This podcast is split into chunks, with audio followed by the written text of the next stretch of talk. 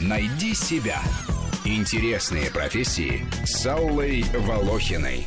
Статистик – специалист, который умеет говорить с помощью цифр. Влиятельная персона в народном хозяйстве, политической жизни и прочих отраслях человеческой деятельности. Везде, где для принятия решений требуются цифры. И не просто цифры, а достоверные подсчеты. Сколько строить жилья, сколько требуется рабочих рук в разных отраслях, сколько безработных, что в стране с рождаемостью, смертностью, браками и разводами. Всю эту информацию собирают, обрабатывают и анализируют статистики.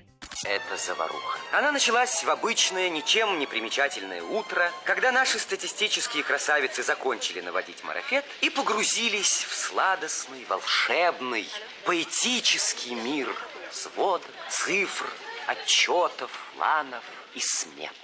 Как говорят шутники, статистика все равно, что купальник бикини. То, что она показывает, весьма привлекательно, но куда интереснее то, что она скрывает. А серьезные люди вроде политика Дизраэли выражались еще резче. Есть ложь, есть наглая ложь, а есть статистика. На тему статистики очень много высказываний, но критикуют статистиков не потому, что они не умеют считать, хотя и такие встречаются, а потому в основном, что не всем нужны объективные данные. С помощью статистики можно манипулировать людьми, поэтому цифры, которые говорят не в пользу заказчика исследования, могут быть похоронены в его закромах или подправлены и выпущены в публичное пространство искаженными. Пример из свежих новостей. Мужское население ряда стран Европы впервые за всю историю наблюдений, то есть середины восемнадцатого века, превысило женское. Причин такого демографического тренда называются две. Массовое прибытие мигрантов преимущественно мужского пола и увеличение продолжительности жизни коренных мужчин. От точности данных и выводов, объясняющих феномен, может зависеть политический курс Евросоюза. Это очень серьезный вопрос. И ответственность за цифры берут на себя не только статистики, но и политики.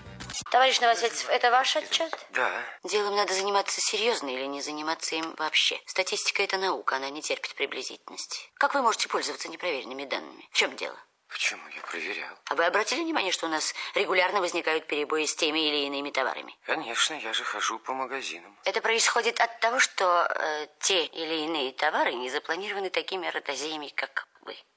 Статистики занимаются также моделированием экономических процессов, поэтому логично, что эту специальность получают на экономических факультетах. Работают выпускники в банках, страховых и инвестиционных компаниях, в органах госуправления. В бизнесе они трудятся в отделах развития, маркетинга, продвижения товаров и услуг. И везде их главная задача – содействие в принятии управленческих решений. А для этого необходимо учитывать не только показатели собственной компании, но и состояние рынка и множество других факторов, выражающихся в цифрах. В России профессия статистика не особенно престижна, а в США она лидировала в рейтингах неоднократно. Главный орган статистиков в нашей стране – Росстат, Федеральная служба государственной статистики. Там формируют официальную статистическую информацию о социальном, экономическом, демографическом и экологическом положении страны.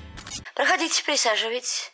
Так, посмотрим. Ну вот видите, видите, когда вы хотите, вы умеете работать. Так я вообще люблю свою профессию. Я считаю, что без статистики вообще не жизнь.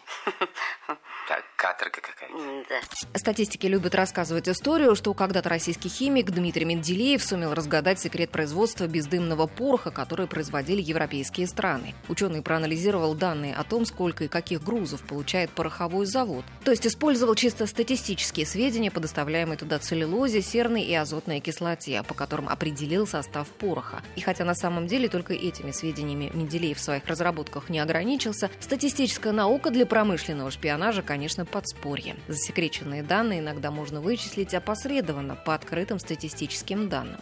Вакансий статистика в интернете много, правда, ни одной шпионской, зато востребованы медицинские статистики. Средняя зарплата в Москве – сорок семь тысяч рублей.